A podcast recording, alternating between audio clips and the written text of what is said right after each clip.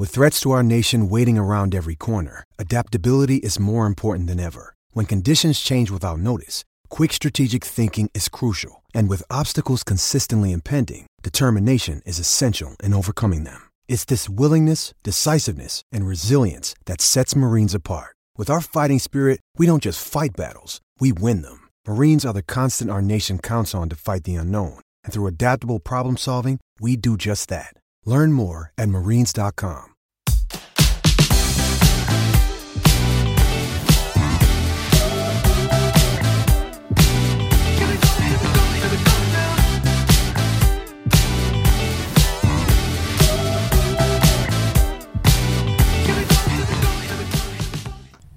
Fish Bites is back again. This is Eli Sussman, managing editor of Fish Stripes, guiding you through the beginning of the Miami Marlins offseason. Uh, we're going through a bit of a transition here on the pod. Danny Martinez is away for an extended period. No doubt he's been the leading voice of this Fish Stripes podcast network in 2019. I hope to get him back on the airwaves and the website at some point in the future. But in the meantime, we need a plan accordingly. So you will hear a lot of myself and some of the other staff members handling the hosting duties. Danny stepped up and he made Fish Bites a truly weekly program for the first time ever, one that consistently weighed in on topics that fans were passionate about. And I was so proud of his coverage. That's why we're going to find a way to continue doing it in the same spirit that he did so that you guys still enjoy the pod and recommend others to subscribe on whatever podcast platform they prefer, as well as on fishstripes.com. You can find every episode up there. Coming up on this episode, an exclusive interview with Adam Jones, Chief Revenue Officer of the Marlins. Jones was hired as soon as new ownership came in two years ago, and since then he's been extremely influential in the process of rebranding the franchise's image and restoring relationships with fans and local business partners. The changes you've already noticed from the ballpark to the uniforms to the ticket and concession pricing, and those that will be coming to the ballpark in the near future. That's Adam Jones. So please stay tuned for that. Hear what differentiates him from many other Adam Joneses in the baseball world, and otherwise, he really is a unique talent and a leading mind in terms of innovating sports franchises, and we're pretty fortunate to have him but before all that, there's still work to be done reflecting on the 2019 Marlins season and what we've learned from following this team. I've picked out a dozen stats, half of them positive and half negative, a mix of team and individual stats from the past season that are especially insightful. Uh, some of these you've already seen mentioned, maybe on Twitter, at Fish Stripes or my personal account, incorporated into articles that were on the website at some point. But for the most part, these ought to be unique and new to you next level analysis that will encapsulate what we've learned from following the team this season. One that they came in with low expectations of finishing last place, and true to that expectation, they did finish in last place. Uh, a lot of lows along the way, and not all that many highs to keep us really entertained. So, if you were following that regular season all the way through, this is something that will reinforce what you may have noticed. And even more importantly, if you had checked out at some point for uh, understandable reasons for different entertainment and you didn't necessarily see everything that went into this season, uh, I think this will be very helpful in pointing out the key takeaways that actually matter in 2020 and then moving forward beyond that. I'm eternally grateful to Fangraphs, Baseball Savant, and Baseball Reference for the research assistance, both in this case and for a lot of the other stuff we do with Fish Stripes. All those tools highly recommended, and they help me identify these 12 takeaways from the 2019 Miami Marlins season.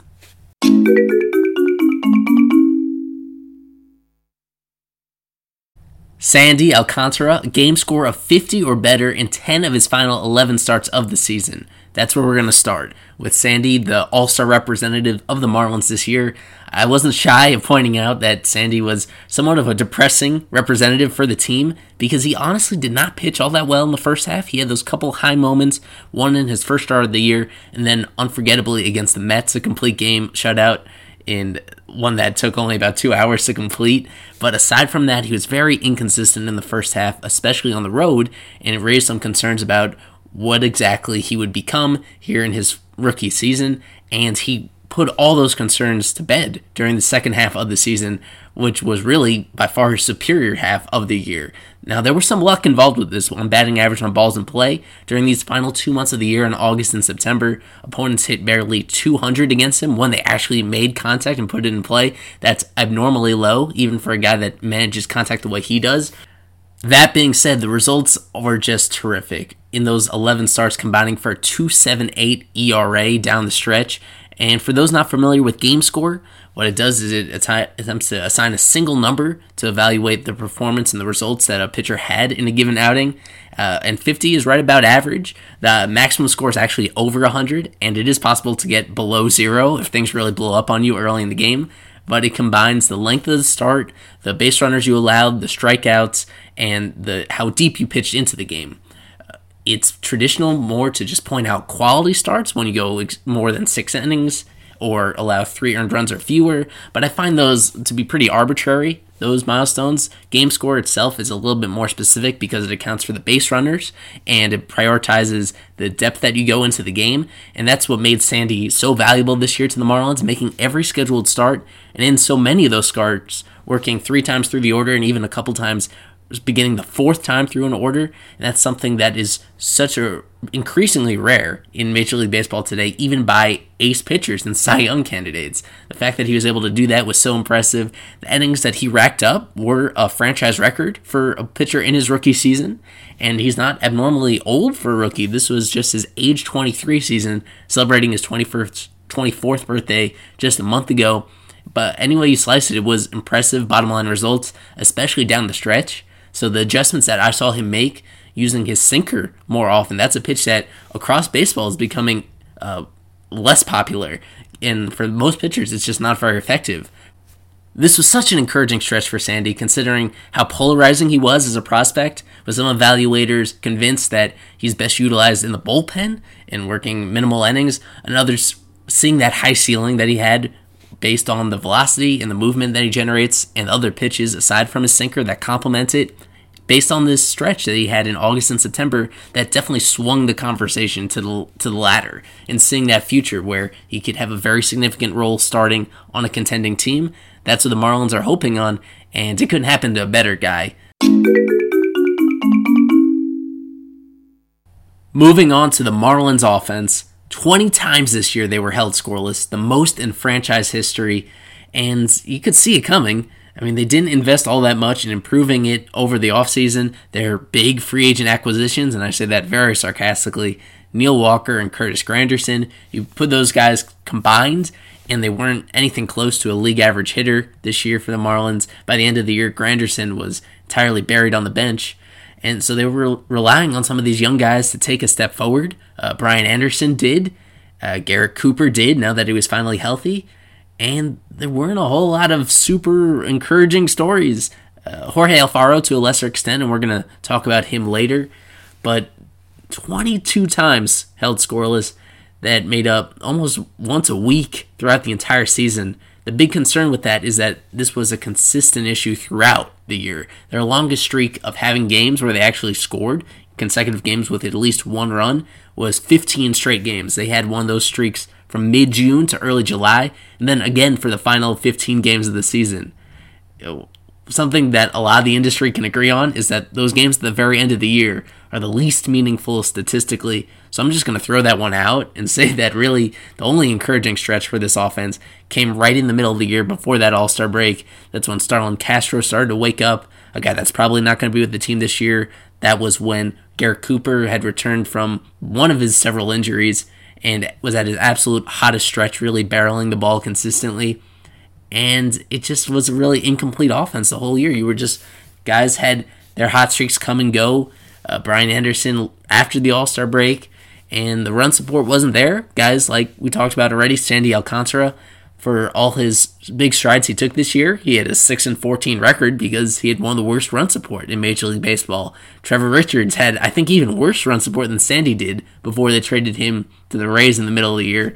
Uh, one of the factors that contributed to this, aside from just a simple lack of impact talent, was the highest team ground ball rate in Major League Baseball.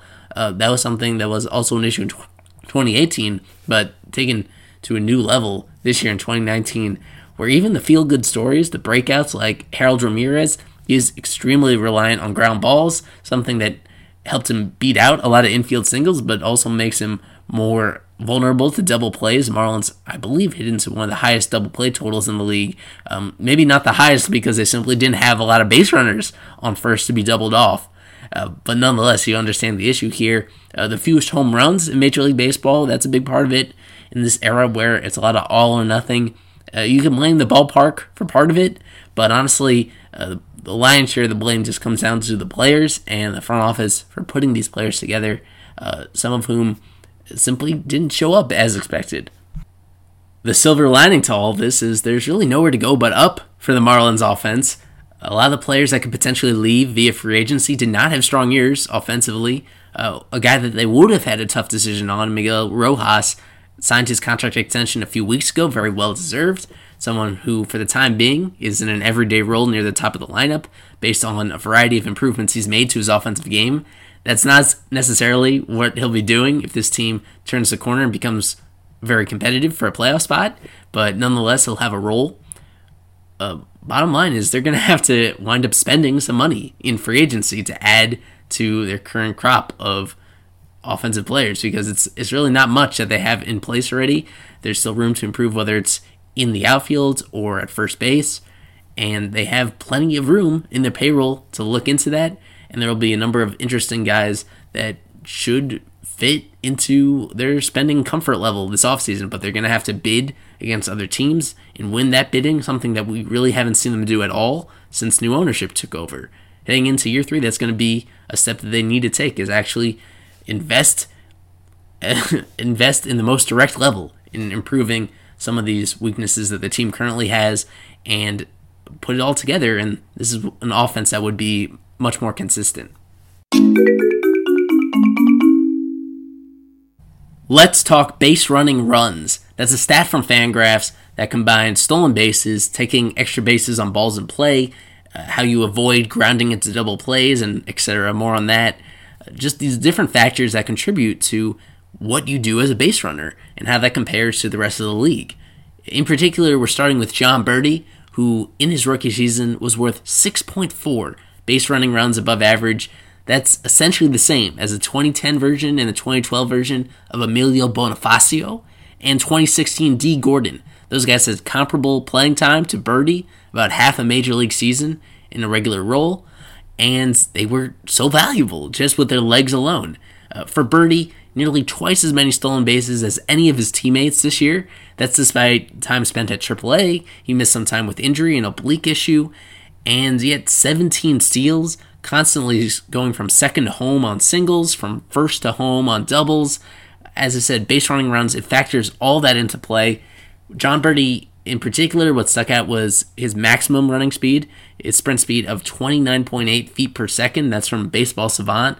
That's elite.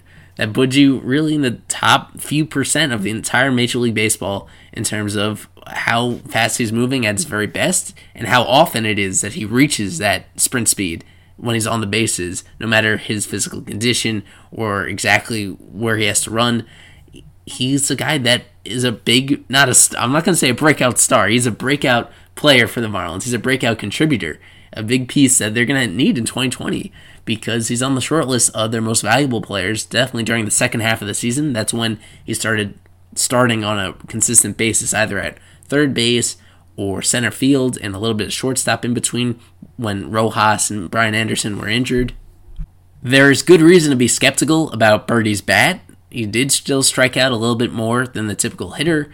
Uh, the power showed up surprisingly. Some of that has to do with the juice ball, I guess, and maybe you could roll it over. But I'm not sure he's a guy that necessarily will hit double digit home runs um, consistently year in, year out. Uh, he is someone that will find the gaps, and even if he doesn't find the gap, again, it's his legs that allow him to turn routine looking hits into doubles or routine looking outs in the infield into hits just a really big surprise for a guy that's in his late 20s. For whatever reason, uh, he didn't quite get a significant opportunity at the major league level until now. And some of that is justified if you look back at his stats. He was a poor performer at AAA for most of his career. The power was non existent back then. And yeah, even just getting on base was a challenge for him against lesser competition. And all of a sudden, just something clicked for him. And it's been a really good story. And it been very useful for the Marlins. As as we've already covered, their offense was awful, and one of the bright spots was Jon Berti, a guy that just individually He did a lot of interesting things once he got on base, and you could see how that affects subsequent batters when the pitcher has to worry about a guy potentially stealing, uh, not just second base, but third base, as Berti did on a couple of occasions. It really gets inside your head, and it changes the way that the defense has to play, knowing that those extra bases uh, are coming if a hit finds grass in front of them. He's a really interesting player someone that they snagged on really a no risk minor league deal, and now they can just retain him as a controllable player for the next handful of years, uh, league minimum next year, and then the year after that. Eventually, he'll come up on arbitration, but we'll just take it one year at a time. And for now, he looks like one of the ultimate utility men that Major League Baseball has to offer, and one that the Marlins have not had at this quality in recent memory. Nice find by the front office a year ago, and a big part of what they're going to be doing in 2020, no doubt. Speaking of base running runs, Jon Berti was one of the lone bright spots for the Marlins in that aspect. As a team, 23.9 base running runs below average, negative 23.9 base running runs above average was their team score this year as an entire roster. Remember, Berti was at a positive 6.4. The team as a whole, negative 23.9. You take out Berti, they would have been worse than negative 30. Either way, it's one of the worst marks the National League has ever seen. It was the worst mark in all of MLB in 2019, the worst for the Marlins in their franchise history. Uh, again, this stat is coming from Fangraphs in their database and it's the third worst for a National League team over the last 100 seasons. I look back on it, comparing it to National League teams because of the obvious difference, DH or no DH, and how base running is a more significant factor in the National League when you know there's going to be more bunting coming in play from the pitcher spot and the way that batters have to adjust around the pitcher spot. And it, the, the differences in the game made it easier to compare to other National League teams uh, there have been some other bad American League teams. Either way, this is uh, this is this was ugly for the Marlins in 2019, and it was very disappointing. I'd say about as disappointing as any other aspect of the team is that they did not try to make themselves better on the bases and do what they can that way. And that's something that I believe they spoke about definitely coming up in the 2019 season as they acknowledged that the power hitters weren't going to be there. They had guys that had questionable on base skills, and that in the opportunities that they got on base, they would try to force the issue and be aggressive. And to some extent, that aggressiveness hurt them in this category. And in a lot of other instances, it hurt them because they, they weren't aggressive at all. They did not follow through on that promise. A big issue was grounding into double plays. As much as we like what Rojas did overall as a player this year, he grounded into too many. Starlin Castro, especially during the first half, but even during the second half when he caught fire, he was a guy that did it all too much.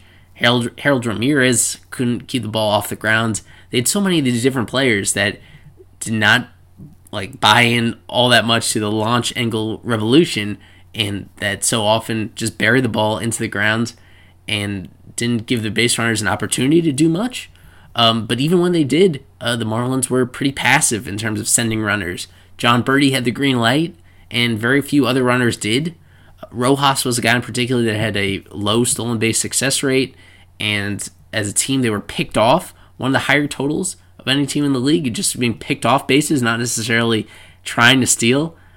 The way that they utilize pitchers being at the plate, um, that's been an issue going back a few years under Don Mattingly, is how these pitchers have really struggled to hit and to get down bunts effective sacrifice bunts and how base runners have worked off of that situation, knowing that the bunt was coming, it's been pretty disappointing. Over the past 100 seasons, only the 2002 and 2003 Brewers among National League teams rated worse than the Marlins in this category. There is some internal improvement coming from, let's say, Magneuris Sierra, who's out of options next year. He'll very likely be on the roster. He's a guy that shows a lot of promise here. Jon Berti coming back. Starlin Castro, Martin Prado going away, Neil Walker going away. It's going to depend again on who they spend that free agency money on and which of these young major one of these young top prospects actually stick in the majors and what they do. Uh, Monte Harrison is a guy that profiles as a really valuable base runner, so we'll see where that goes. It needs to improve because in this ballpark, if they keep the dimensions the way they are, then yeah, it's going to be difficult to build a power hitting team here, but you can take advantage of the dimensions in other ways. The Marlins failed miserably to take advantage of their surroundings. Brian Anderson. You know that has to be a positive stat, right?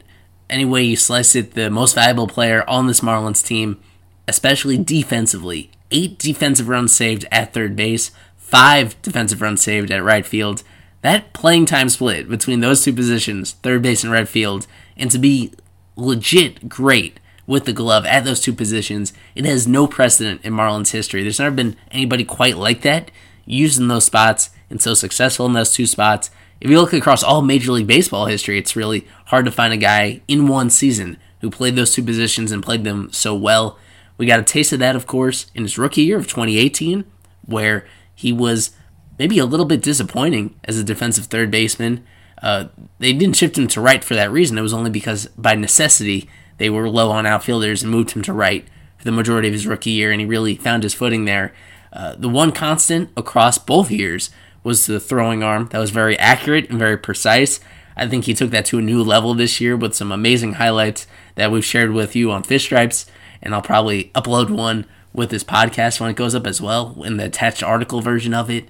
He is, yeah, he's really been impressive. The fact that he didn't have any experience whatsoever in right field earlier in his pro career, uh, even in his amateur career. I don't think there was much of many reps for him at that position. So the way that he's been able to adjust to it has been a, a big boost and something that has serious long term implications for the Marlins. The fact that he could play either position. He was always thought of as a third base prospect coming up. And this year, he took big strides at that position. His reaction time looked better. His hands were better. His accuracy on his throws across the diamond were a lot more consistent. The athleticism that he has is something that you don't necessarily expect. He just walking, looking at him walking around, um, you may see him as a little awkward or stiff, and that's just not the case at all when he's between the lines. So he turned a lot of really great highlight plays this year, in addition to all the routine ones.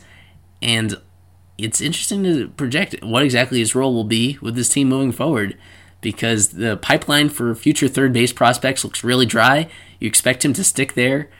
But the way that he's played in right field uh, this year as well as last year is yeah, it's such a big asset to this team. And the reality and the way that baseball is trending is that you won't see as many players necessarily fixed to one position. The versatility over the course of the season is what wins games. And if that is what it takes, then Anderson looks to be up for that challenge. And the Marlins should consider him still utilizing him in that position even when the competition isn't there at third base, and even if they have a plethora of options in the outfield, it's going to depend exactly on what the rest of the roster is comprised of. But he's going to be a fit no matter what. That's the fun part about it. We've been very vocal about him in recent months as an extension candidate. No word on how that is progressing or whether it will.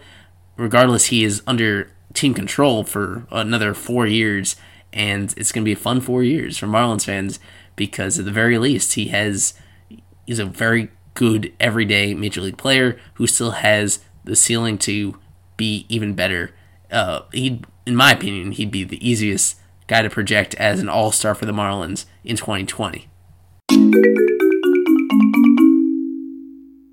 Always inside the park. Lewis Brinson failed to hit a home run in all 248 plate appearances for the Marlins. Only Billy Hamilton came to bat more often in the majors this season without going deep. Now that we have the juiced ball, everybody's supposed to have, you know, these occasions where if you put a solid swing on it, it will carry further than you expect. And to Brinson's credit, maybe maybe give him credit for half a home run because he hit one in Colorado. This was shortly after being recalled from AAA in August to dead center field projected at about 428 feet, if memory serves me right. 428 feet, and it didn't get out because Raimel Tapia leaped over the wall to bring it back and rob him. Center field and deep. Tapia going back, and he leaps! Did he make the catch? He did! What a grab! One fielder robbing another. Lewis Brinson can't believe it. How about that catch? To be on the highlight reels for a long time. Wow. That was the closest that he came at any point. Uh, not a whole lot of warning track power to speak of. And there's not a whole lot to be encouraged about with Brinson, where at worst you expected, well, his rookie year was what it was. There's no way he could take a step backwards, and he did. The strikeout rate remained pretty consistent. Uh, the issue was when he made contact, it was worse contact. He didn't have those occasions where he ran into a ball and hit it uh, 10 rows deep down the left field line. Didn't have that pull power. Uh, didn't have that opposite field power either. He came back from AAA with a willingness to use more of right field, um, but not with any authority that he was hitting the ball. Overall, in 2019, his average exit velocity it was down three miles per hour from 2018. Across all his major league time, he barreled the baseball. That's as defined by Baseball Reference six total times that he got it on the barrel of the bat and put it in play. Christian Yelich, who is he'll always be linked to no matter what. If you look at his 2019 season, a good week and he was hitting six barrels. A good week compared to Brinson's nightmare of a season.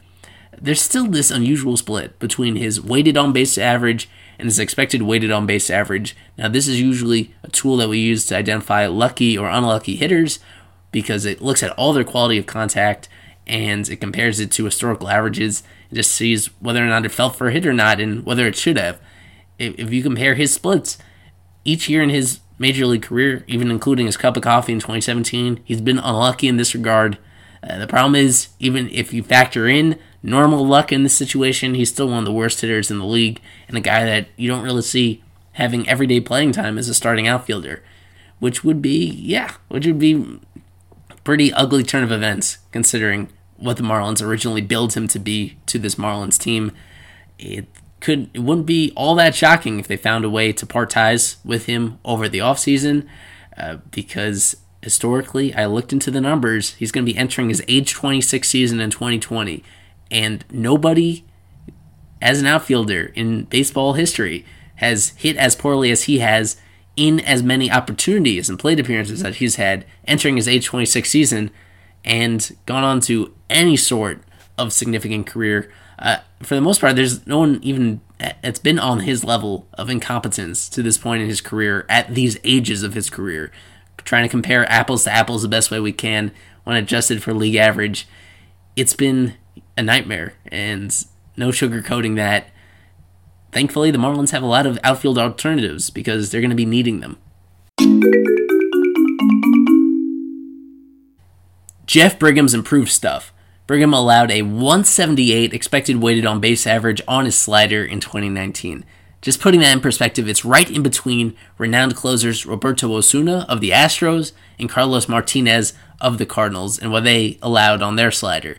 The dominance of that pitch is pretty critical for Brigham moving forward because he made that transition from being a middling starting pitching prospect to one who has an interesting potential as a reliever. That decision was made entering 2019 when he was still in AAA, and what he made an adjustment was cutting out his changeup almost entirely, making him a two pitch pitcher, fastball and slider. And he actually throws the slider at an extremely high rate, one of the highest rates in baseball, almost 50% of the time. So he's going back and forth between the two pitches in almost any count, although the slider is frequently used as the put away pitch with two strikes what happens also is that probably helping the slider be so effective is that his fastball velocity has played up. He got his call up with the Marlins in September 2018 and made a few starts, a few uninspiring starts. Uh, it was at the end of the season, and it was for this guy that has a history of some injuries. So you always wonder exactly what his body was feeling like in September of 2018 when he got that call up after the minor league season. His average fastball velocity was at 92.9 miles per hour less than 93 miles per hour. Compare that to 2019, it spiked all the way up to 96.6. And I feel like this went under the radar because Brigham, although he had some good stretches with the Marlins this year, he wasn't necessarily put in that closer's role for any significant amount of time. Uh, he was pitching a lot of low leverage situations, even in deference to guys that were not getting the job done. Again, that was Don Mattingly's bullpen management. What are you going to do? What are you going to do? I mean, some of the choices are hard to justify in any way. But Brigham's fastball, his fastball velo went up nearly four miles per hour. When Adam Conley made that kind of jump from being a starter and reliever and did something similar last year, I feel like that got a lot more attention than Brigham did. I mean, his delivery is not as unusual as Conley's is. Uh, he didn't have the type of track record in the majors. I mean, for a variety of reasons, he was considered more of a fringy player, and I can understand in some ways why it didn't get as much attention, but it should have. It really matters. The way that this fastball is played up and the results that he's getting on the slider, it's not a coincidence. This improved stuff is really valuable for him moving forward, and in my eyes, on a Marlins bullpen that was pretty disastrous this year, uh, aside from Jarlin Garcia, who we're going to spotlight in a few minutes, there's just not a lot of guys internally that you definitely trust to be part of a strong bullpen moving forward. Uh, Brigham, I feel, is more likely than not to be a keeper in this new role. And it was a good job by the Marlins to experiment with this rather than giving up on him entirely. He's going to be 28 years old entering next year. So, not necessarily someone whose stuff will continue to improve, but if he just stays at this level and he experiments some more with how to like rotate these two weapons that he has, uh, he's someone that you can see uh, making a pretty big leap in a short amount of time across all Major League Baseball. Relievers do this; they come out of nowhere. Uh, they figure out exactly how they want to maximize their filthiest stuff and build up those swings and misses, and then they really put it all together pretty quickly. So he could go either way. Uh, might, he might be a non-factor at this time next year, or he might be their closer at this time next year. I'm excited to follow the storyline, and I just wanted to bring up his name because his stuff improving the way it has, it gives the Marlins an interesting asset heading into next year. Wouldn't you like to see the world the way that Jorge Alfaro does? To me, it's like he's playing a different sport than everybody else, and the number we're pointing towards here is 50.4% chase rate. That's according to Fangraphs. The numbers vary a little bit depending on the source, but about half of the pitches thrown to him that are outside the strike zone, he swings at. And that's something that just does not have any recent precedent at the major league level in terms of players that actually stick at the major league level. It's the worst on record that Fangraphs has for a player with at least 250 plate appearances in a season. There are some familiar names that are close behind him, relatively. Pablo Sandoval, Salvador Perez, Corey Dickerson. These are guys that multiple times have ranked near the top of the league in their chase rate. Not in the not 50%, but in the low to mid 40% range. And the difference being that those guys consistently make contact. Well, at least more reliably, they make contact on those bad pitches than Alfaro does. And there's nothing inherently wrong with being a bad ball swinger. The thing is, you actually need to justify that by putting those balls in play every once in a while this is actually an improvement in one sense. It's the worst chase rate that Alfaro has had in the majors, but you look at the contact percentage on these pitches outside the strike zone. In 2018 with the Phillies, it was only 52.9% contact on these bad pitches, and that jumps up this year about 10% to 52.8%. So more than half the time when he's swinging at these bad pitches, he's making contact. But the rest of the league, that's that pales in comparison. Guys are in the 70s and 80s. Uh, top of the league is usually about 90% on its bad pitches.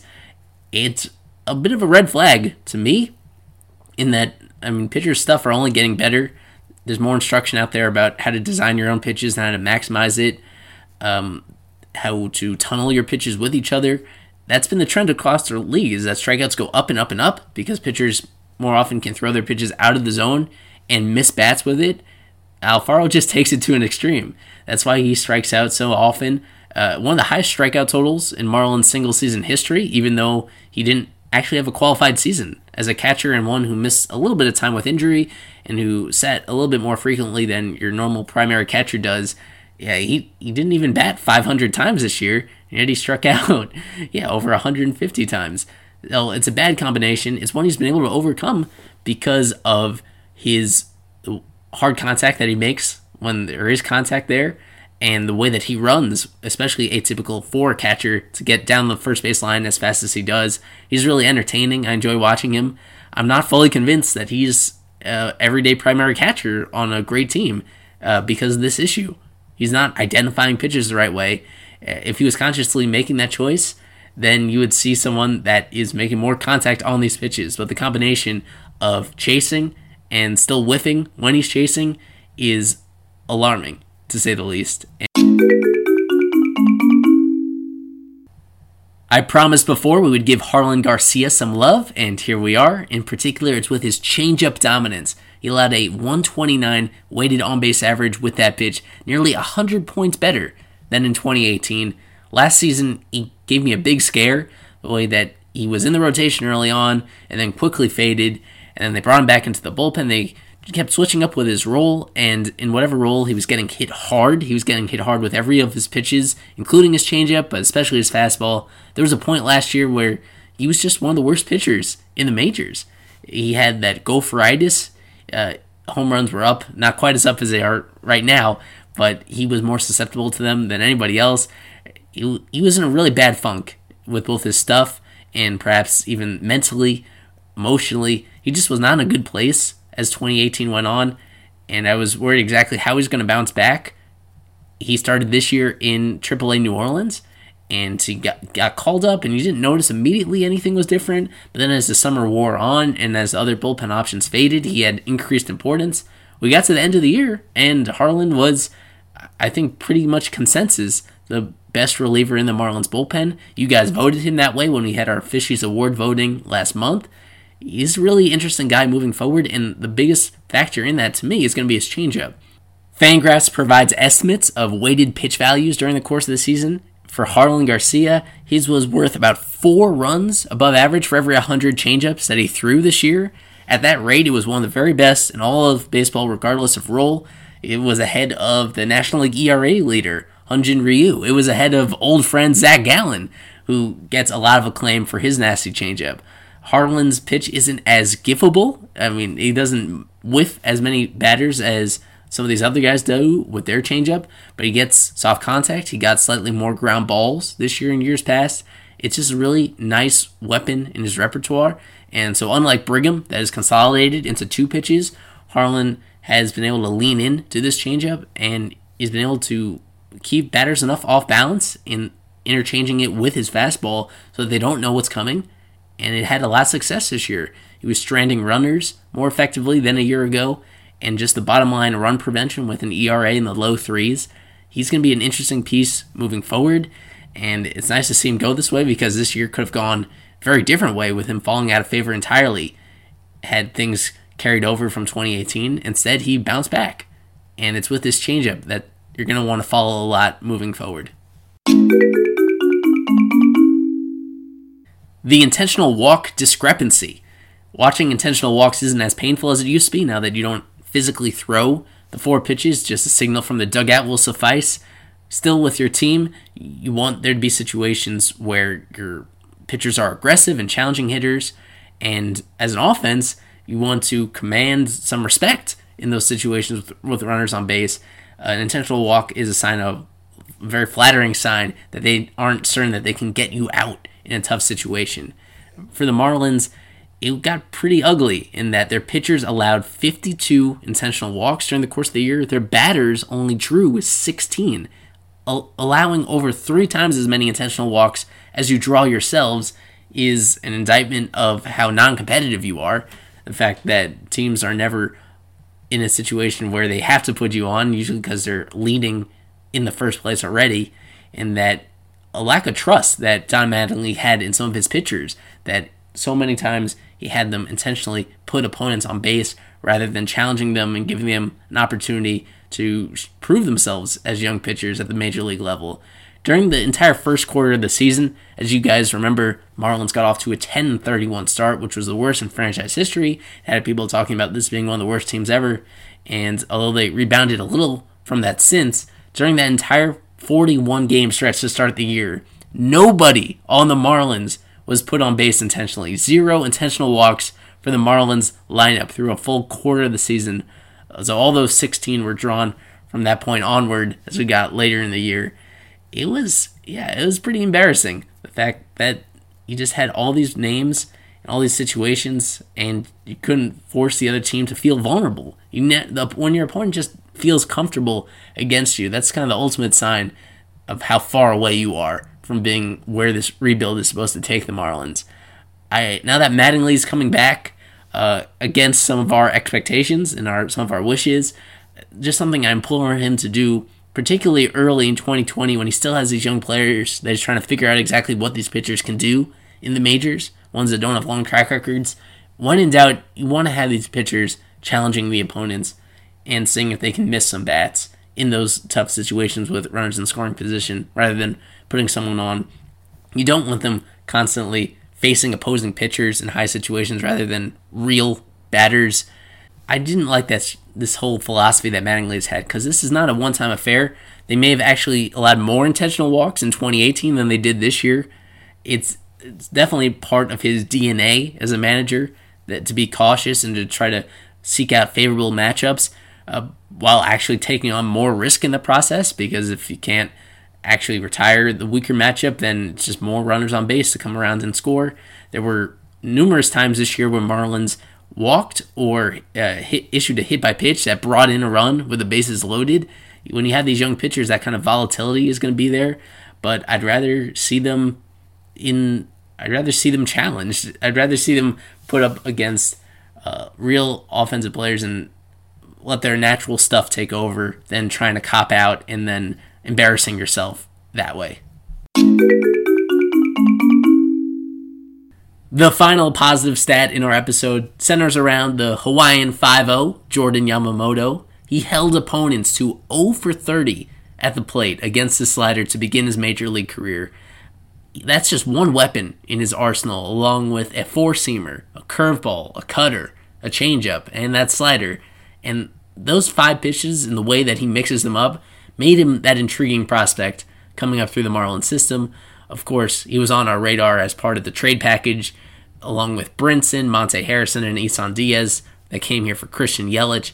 And in 2018, through several different levels, he dominated, which put him even more on a legitimate level as a prospect, including in the Arizona Fall League. Started this year at Double A Jacksonville, and really more out of convenience than actual performance. He earned that promotion in the middle of the year when the Marlins rotation faced some injuries.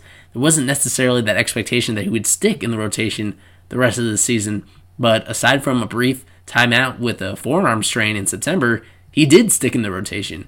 And it started with that bang that people remember the back to back scoreless starts, and with the slider in particular, that effectiveness with that pitch continued on for several more starts to contribute to that 0 for 30 streak. For the whole season overall, he had his best stats uh, on opponents trying to hit that slider as well. And his stats at the major league level were about as good as his stats at the double A level, which really defies convention. But his ability to really alternate between these weapons and have a lot of confidence in each of them, that's what makes him somewhat of a viable rotation candidate moving forward, even as guys with higher potential in their arms come up through the Marlin system in these next few waves of talent, ones that rear back and reach a higher velocity or have more dramatic movement in their pitches. But Yamamoto's slider in particular is pretty legit, and he makes it move in a couple of different ways depending on the situation, using it in different counts as well.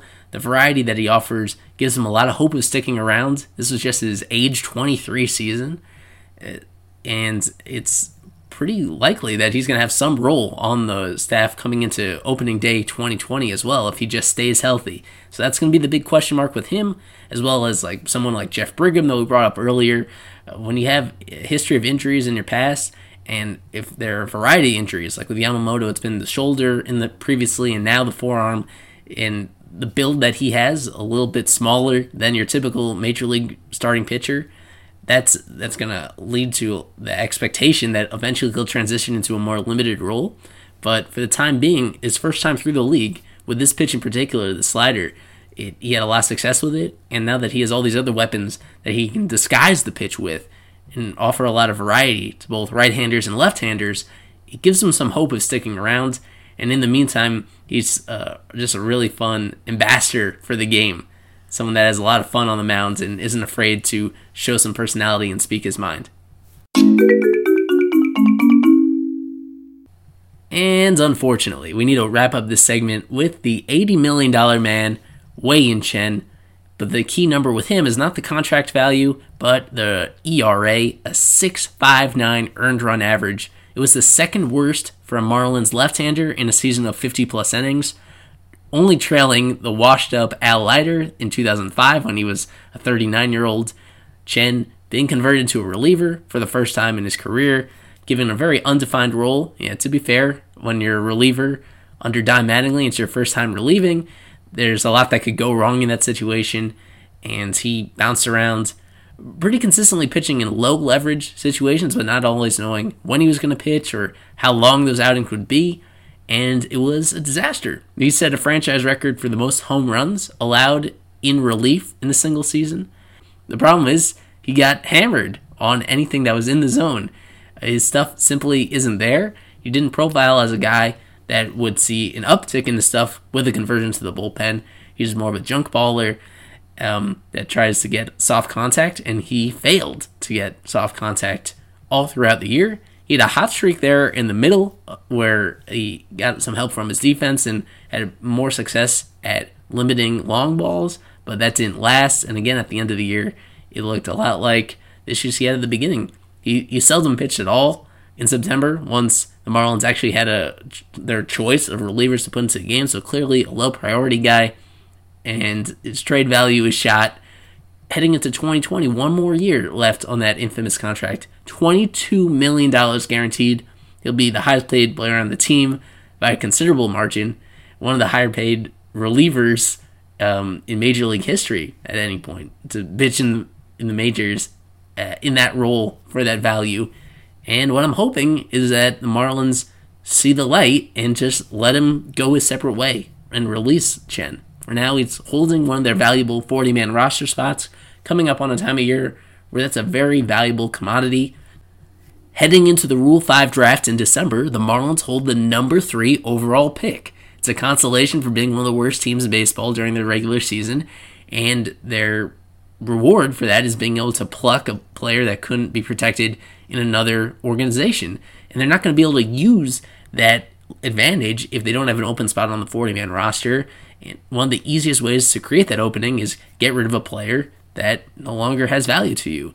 You tried, and by all accounts, he's been a good citizen for this team. Nothing for him to personally feel responsible for. He was given a lot of money, just as anybody would, coming off the kind of years that he had earlier in his career, and it just didn't work out. A combination of injury and transition to a new role, and this role treated him very poorly and the Marlins didn't exactly find clever ways to get the most out of him. If they're not going to do that, this money is guaranteed to him either way, and he might be more valuable someplace else.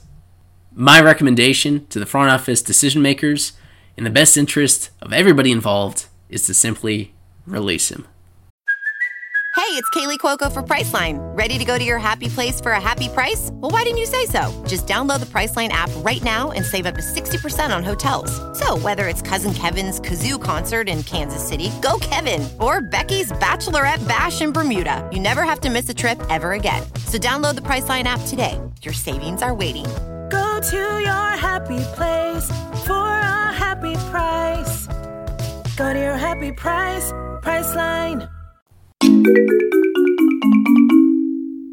Transitioning from somebody who has no specific role in the Marlins' future to one that has a pivotal role in making these big decisions about what they're doing off the field, I present an exclusive interview with Marlins Chief Revenue Officer Adam Jones.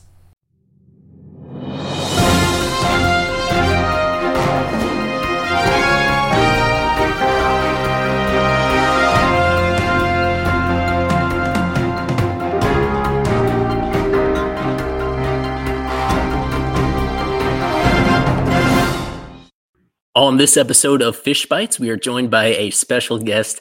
Many of you already recognize his name, but everybody recognizes his work. He is quite simply one of the most influential people in the Miami Marlins organization right now. Originally hired by new ownership as Senior VP of Strategy and Development, now serving as the Chief Revenue Officer, please welcome Adam Jones. We've been looking forward to this for a while, Adam. Thank you for taking the time to join the show. Uh, my pleasure, Eli. Um, grateful for the opportunity. Of course. Uh, let's begin just with how you joined the Marlins in the first place, because you had spent practically all of your professional career with Price Waterhouse, consulting with franchises across several different sports, being able to have a major impact across the industry. Uh, so, what were your motivations for deciding you'd rather commit to a single organization and, frankly, an organization that was in such a vulnerable position at the time of your hiring two years ago? Uh, well, you know, very grateful for the industry perspective I was able to build, uh, you know, through my career with with PwC, leading uh, the, the sport practice, working across uh, the industry, as as you said. Uh, but with uh, the Miami Marlins and the opportunity I had to advise ownership on on the acquisition of of the franchise, you know, there was an opportunity to take what I did across the industry uh, all of the lessons uh, learned, all of the leading practices of, observed, and, and drive those into uh, a single organization uh, that that truly uh, has an opportunity to uh, evolve and grow into a, a, best in, in class brand, a world class sport and entertainment enterprise. and there are a lot of challenges that uh, we we accepted in, in day one of uh, of this journey. Uh, but that's what makes it as uh, as exciting uh, of an opportunity uh, you know, that that we we accepted at day one.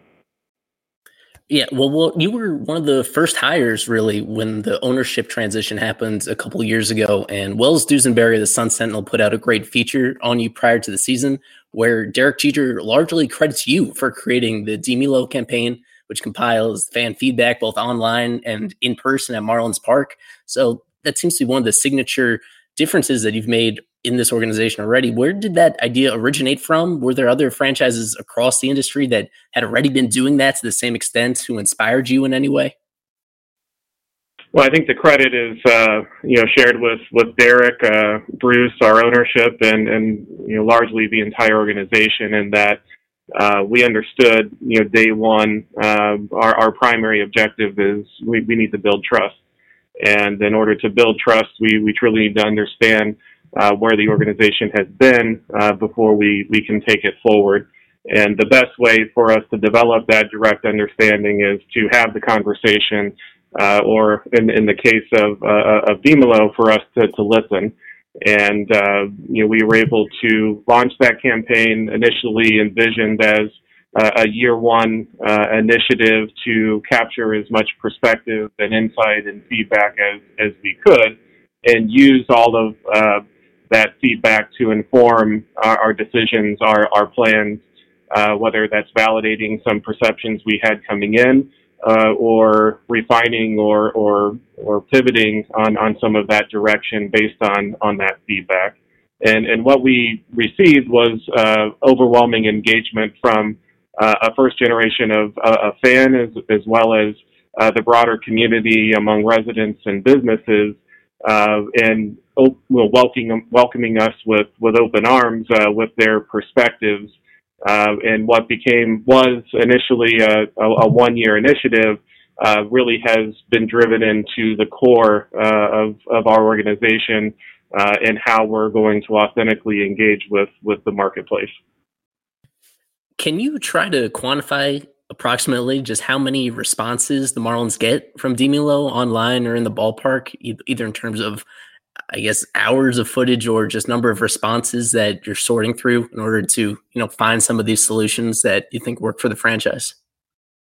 Uh, so there are a number of different channels under the the campaign or, or feedback uh, loops. Uh, on the survey side, uh, we receive thousands of uh, responses uh, to the, the, the longer form surveys around uh, you know, people's perceptions of our brand, uh, their experiences here at, at Marlins Park. Uh, we've run a number of uh, series of, of, topical questions uh, via uh, our social handles around, you know, their experience, around their preferences and, and interests. and all of that, that engagement has been incredibly informative to our, our process. Uh, and then when it came to the, the in-park booth that we had uh, this prior season, uh, we had over 18 hours of, of video uh, content uh, from the 60-second clips that uh, fans uploaded while they were at the ballpark, which created you know tremendous context to the to the feedback where you know not only were you reading and hearing their words, but you could see their faces. And uh, what was somewhat um, uh, supporting for us was how balanced uh, much of the sentiment was, how encouraging uh, most of the energy was in terms of you know the feedback that was being offered. And the first year of that feedback during the 2018 season, that played a pretty major role in the ballpark enhancements that the Marlins implemented last year. Uh, so those included the construction of those reimagined seating sections at the ballpark, the new concession options, uh, repainting the interior to match the team's new color scheme from the rebrand. Uh, so now that one full season has played out since those went into effect, uh, which of those changes are you most satisfied with?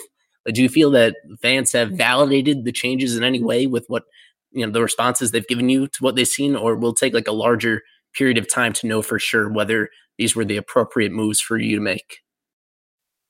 Well, I think we're taking the long view on on all of our initiatives. We're we're committed to this market, uh, and and we're here for the long haul, and we'll be putting forth initiatives that, uh, in in terms of return, uh, we we know will will take some time. Uh, but some of the early returns this year uh, were were very encouraging from uh, the launch of the brand and uh, the market's response and the sentiment we have around that brand, uh, you know, very, very encouraging. Uh, to the feedback we received on uh, the enhancements to the ballpark experience, uh, what we hear through Dímelo in terms of fan satisfaction, as well as member satisfaction with their overall experience, marked improvement year over year within those scores, as well as their perception around uh, satisfaction with cost of attendance uh, as well as overall value of, of their experience. Uh, by affecting the price reset in tickets, bringing the 305 menu and the food and beverage, uh, we were able to pull forward uh, a lot of engagement from our existing buyers as well as earn a lot of new buyers. And a lot of our initiatives is broadening the p- appeal or position of Marlins baseball and Marlins Park uh, to not only address uh, you know those avid baseball consumers, uh, but create a, a, broader social entertainment experience uh, that that competes uh, with uh, the much broader set of leisure and entertainment options that are here in, in, in South Florida. One of the immediate changes with those enhancements involved deassembling the home run sculpture, the colorful one beyond left center field. And uh, for 2020, it's it's my understanding that that's going to be reassembled away from the playing field, but outside on the premises. Uh, aside from that obvious difference in the aesthetic of the whole facility, will more or less the ballpark look very similar in 2020 as it did in 2019? Well, we're we're excited to reintroduce uh, the the home run sculpture and have it anchor uh, the the East Plaza on the exterior of, of the ballpark, and we're appreciative of uh, the partnership we had with uh, the APP and the county and all other stakeholders uh, in that decision, which created a tremendous opportunity for us to uh, address a gap within uh, our in ballpark experience, creating um, an, an in bowl group hospitality space on the lower level of AutoNation Alley, and then create more standing view experience for all fans as part of that expanded Budweiser Terrace and Skyline Terrace experience, which uh, from day one on opening day all the way through game 81 uh, was a tremendous vista and, and, a gathering spot or destination for uh, a lot of Marlins fans as well as uh, you know visiting team guests. Uh, you know, as we look to to 2020, uh, there are additional experiential spaces that we're looking to introduce introduce into the program, as well as further investments within uh, you know, the overall uh, experience and the cost of, of that experience.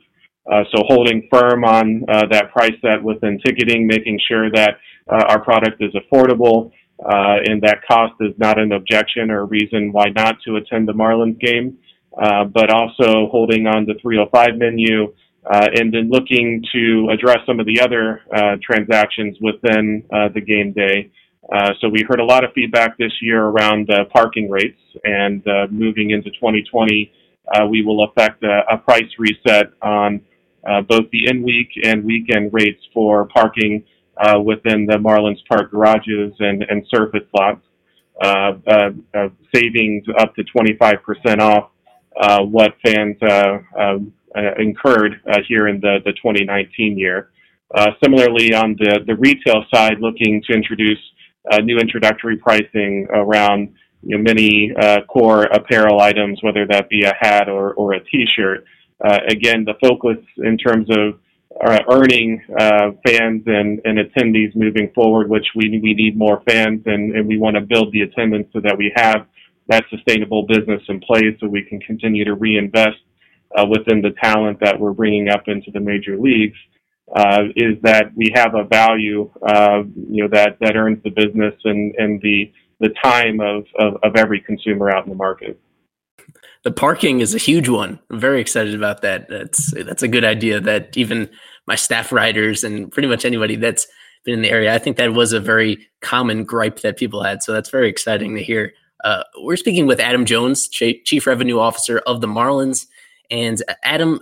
Throughout the past couple years, uh, one of the big milestones uh, coming up on the horizon has been the process of negotiating this new regional television deal for the Marlins. Current contract with Fox Sports Florida expires after the 2020 season.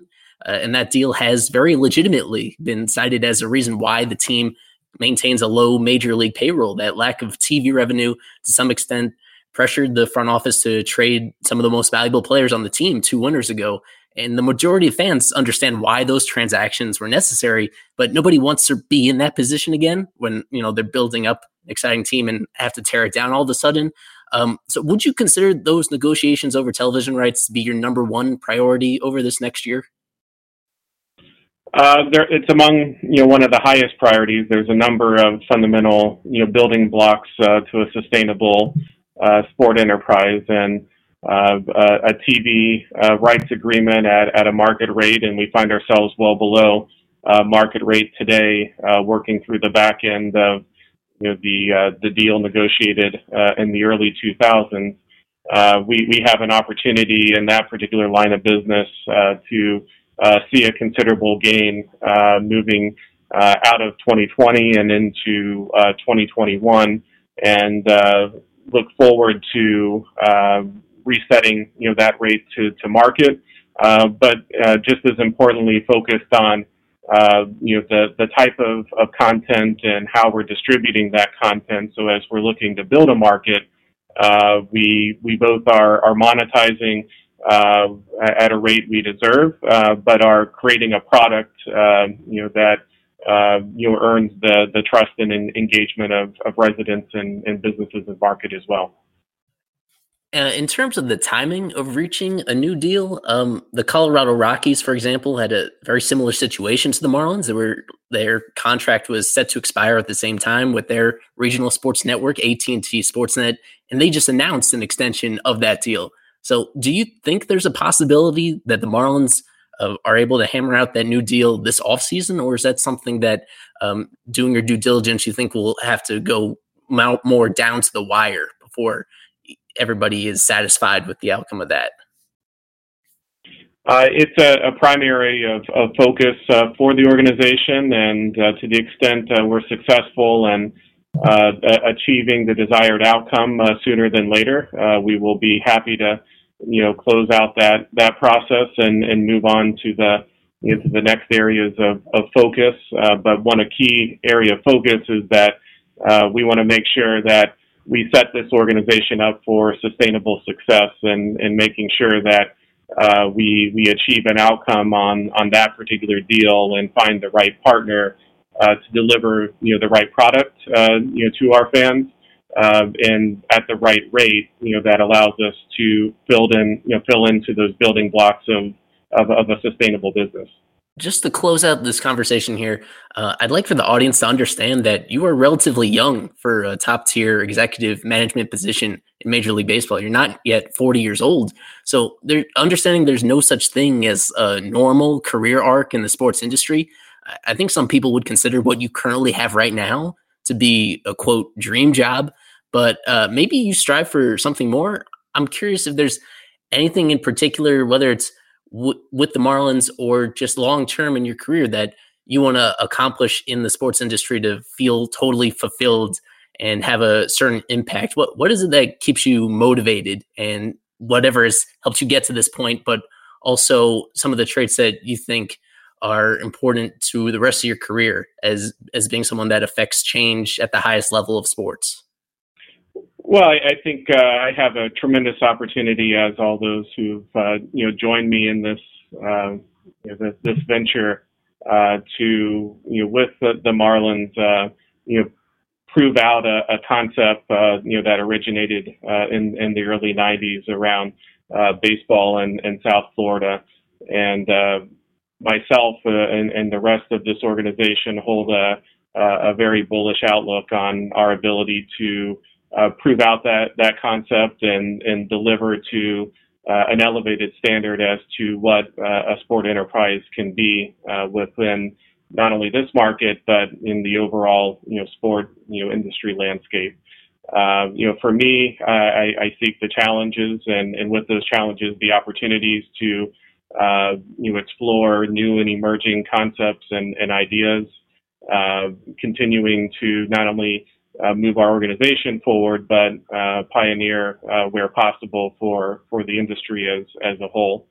Uh, you know, being a thought leader is something that uh, I, I, was very proud to to, to be within my role, uh, consulting within the industry, but see equal opportunity, if not better, to continue to serve in in that capacity here as as one of the leaders within this this up and coming organization.